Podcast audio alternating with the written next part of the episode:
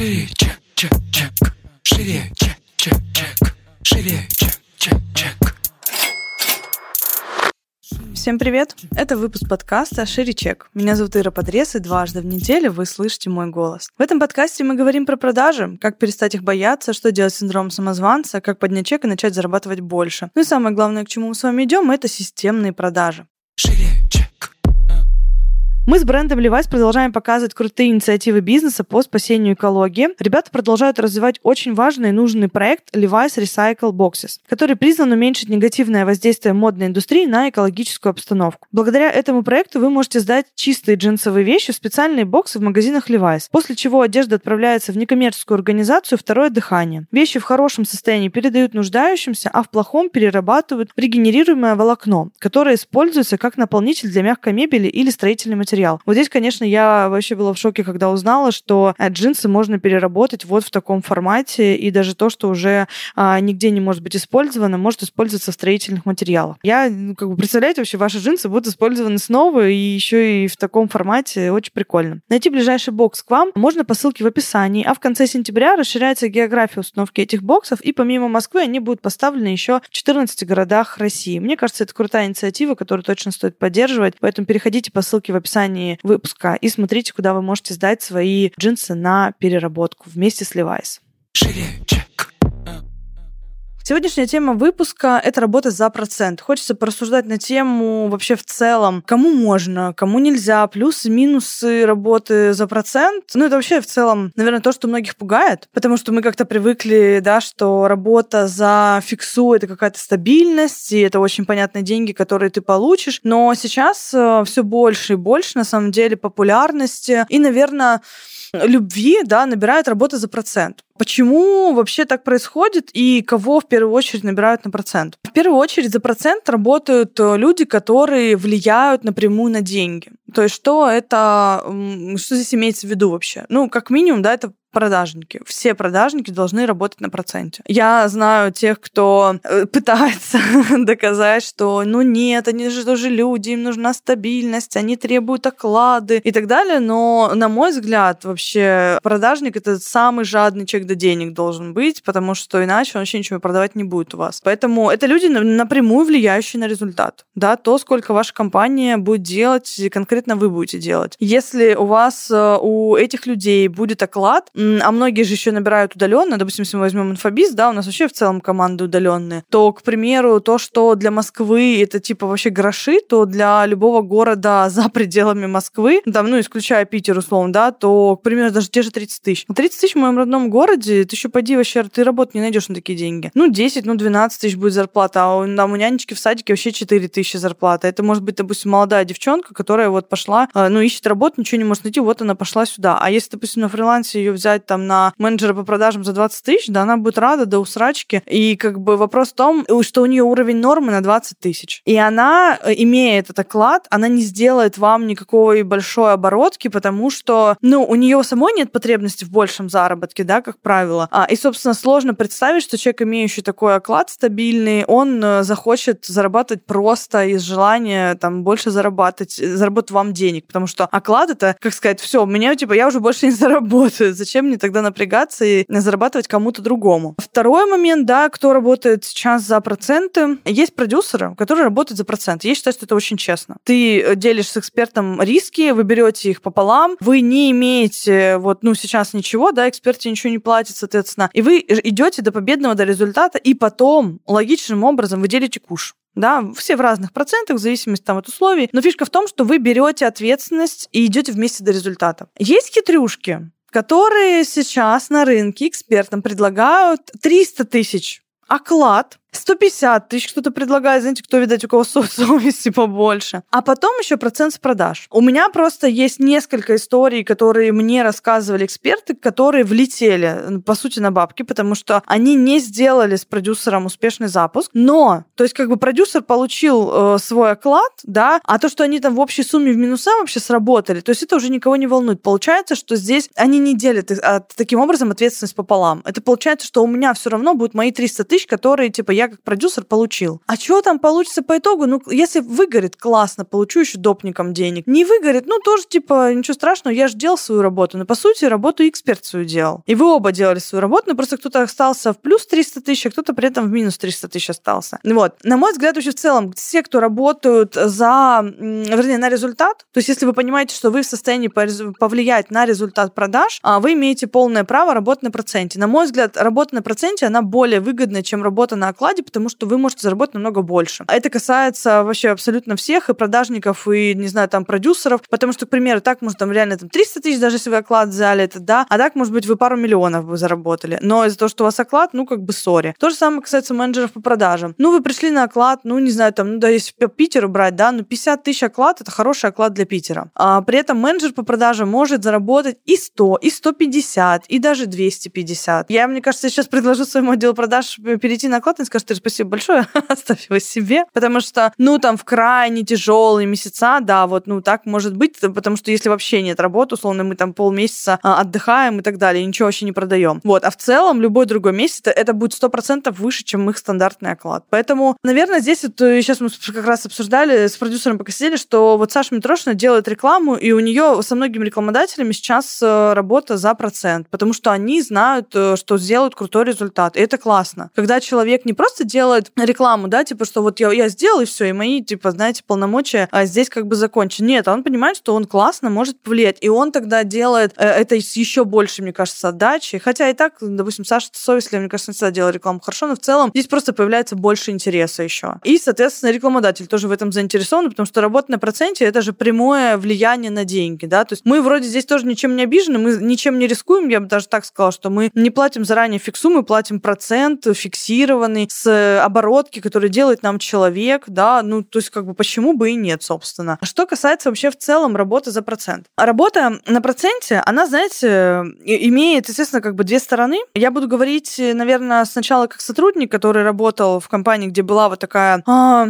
как сказать, где была система оплаты труда за результат, условно. Да, если компания, в общем, заработала хорошую сумму, то мы получали все хорошую зарплату. Если у компании трудные времена и компания заработала мало, то мы тоже получали все маленькую зарплату. Это очень прикольно, когда мы говорим про связь с коллективом, то есть это действительно имеет э, классный командный дух, ты действительно борешься за результат, ты, э, ну, прям, ты вовлекаешься. Это прям такая действительно игра, в которую ты играешь каждый день, хотя хочется сделать лучше, больше, э, чтобы все выиграли, когда ты понимаешь, что нет незначимых людей в коллективе, что каждый из вас, из вас значим, он делает свою работу, и каждый ценен, да, для того, чтобы мы получили общий результат. А здесь есть, конечно, вторая сторона, что ну, это некая нестабильность, с которой э, нужно справляться самому. То есть это эмоциональный именно момент такой. С нестабильностью может справляться только взрослый. Про что это? Это про то, что ну, ребенок вообще в целом, да, он нуждается в стабильности, в минимальных там изменениях в условиях внешней среды, да, то есть почему так важна там ребенку, условно, там мама, э, стабильная какая-то такая семья и вообще в целом, да, потому что, ну, это фактор безопасности. Взрослый э, может выживать в условиях нестабильности, и он может в целом адаптироваться к этим условиям нестабильности, но для этого нужно а, вообще этот э, фактор принять, что да, мир нестабилен, он на самом деле такой и есть. Неважно, даже если вы его не принимаете, он в целом такой есть, мир нестабильный. И пандемия это хорошо показала, что мы вообще ни на что не можем рассчитывать, даже на свои оклады, которые компания нам якобы гарантирует, но в случае чего она спокойно закрывается и выгоняет всех на улицу, потому что, ну, вот так случилось. Поэтому с этой точки зрения, когда в позиции взрослого становишься, уже не так страшно. Но я, допустим, в этой компании работала после универа. Мне, конечно, было очень тревожно. Благо, мне здесь спасибо большое помогали родители и оплачивали квартиру, потому что если бы на мне была бы в то время оплата квартиры, да, а не только я тогда оплачивала себе там питание, проезд, шмотки, какие-то там бьюти-процедуры. В общем-то, все кроме квартиры. Э, там коммуналку тоже оплачивала. Вот, на квартиру помогали родители. Если бы у меня был такой платеж чисто на мне, мне было бы, конечно, очень тяжело, потому что я после универа еще точно не обладала такой эмоциональной устойчивой. Я в целом, наверное, человек, который очень так эмоционально подвержен каким-то перепадам, поэтому я и с этим в том числе работаю в терапии. Терапия мне здесь помогает как-то сохранять адекватность, скажем так. Ну и бизнес, наверное, тоже как-то дал возможность повзрослеть, скажем так. Это прикольный инструмент вообще в целом в компании, да, когда люди получают э, оплату за результат, потому что тогда потолки уходят у всех, потому что так вы, допустим, работаете за оклад, там, я не знаю, ну, условно, год, там, два, да, там, и он там особо не повышается, а все в стране индексируется, вот, а так можно, допустим, ну, иметь оклад больше больше. Не оклад, да, вообще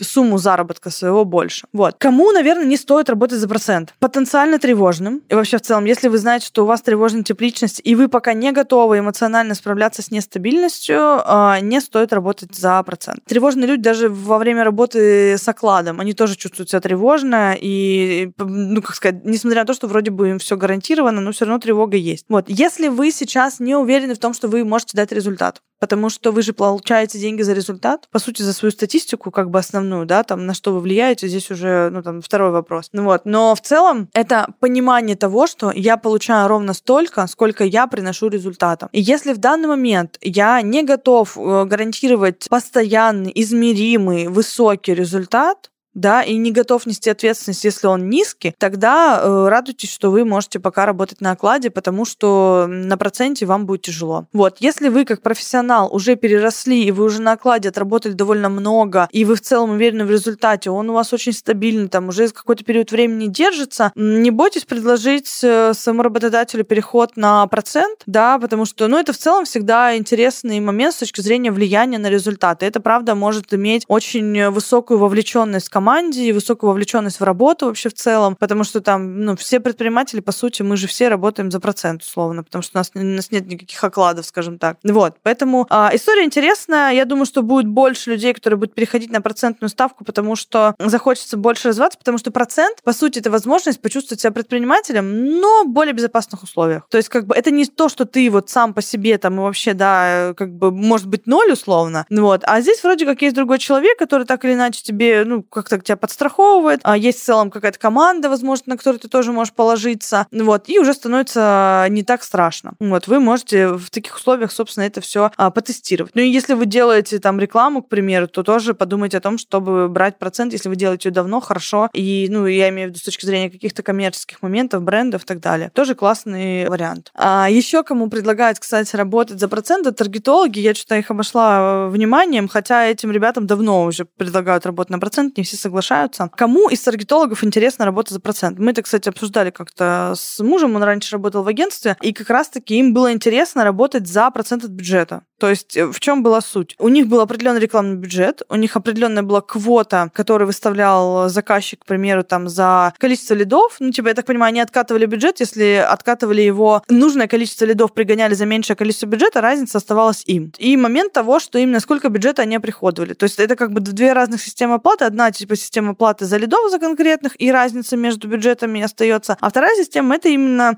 а, от бюджета. То есть, допустим, как сейчас, как многие таргетологи делают, условно, там, таргет стоит 20 тысяч, и там, или 25, примерно 30 тысяч. И он говорит это и человеку, у которого бюджет 20 тысяч рублей, и тому, у кого бюджет 200 тысяч рублей. Но откатать бюджет в 200 тысяч рублей нужно больше усилий, да, и больше вообще внимания, больше работы, тех же креативов больше надо сделать, больше аналитики провести. А от бюджета они как бы многие не отталкиваются такие ребята, у кого уже большой опыт, они как раз-таки говорят, я работаю за процент от бюджета. Проценты у всех разные, но типа фишка в том, что типа сколько я откатал, я с этой суммы хочу деньги получить. Вот. На мой взгляд, тоже крутой вариант, потому что ты не платишь фиксу таргетологу, вы работаете тоже на результат, да, он заинтересован в том, чтобы бюджет увеличивался, а ты будешь увеличивать бюджет тогда, когда ты увидишь результат, а значит, соответственно, он будет хотеть показать результат, чтобы ты дал больше бюджета и, соответственно, он больше получил процент. Тоже, на мой взгляд, очень крутой формат. Я вообще люблю работу за процент, потому что тогда все впрягаются в работу. То есть оклады все равно это такая, такой момент, который надо прям смотреть, контролировать, чтобы сотрудник не заваливался в историю историю о том, что, ну, у меня и так деньги есть, да, зачем мне напрягаться. А это нужно искать очень вовлеченную команду. Это действительно нужно, чтобы у людей была приверженность к бренду, да, или приверженность к какой-то конкретной компании, чтобы они хотели там условно без денег это делать, да, но деньги для них это приятный бонус. Вот, поэтому здесь есть такие моменты, над которыми стоит подумать и которые стоит, собственно, взвесить.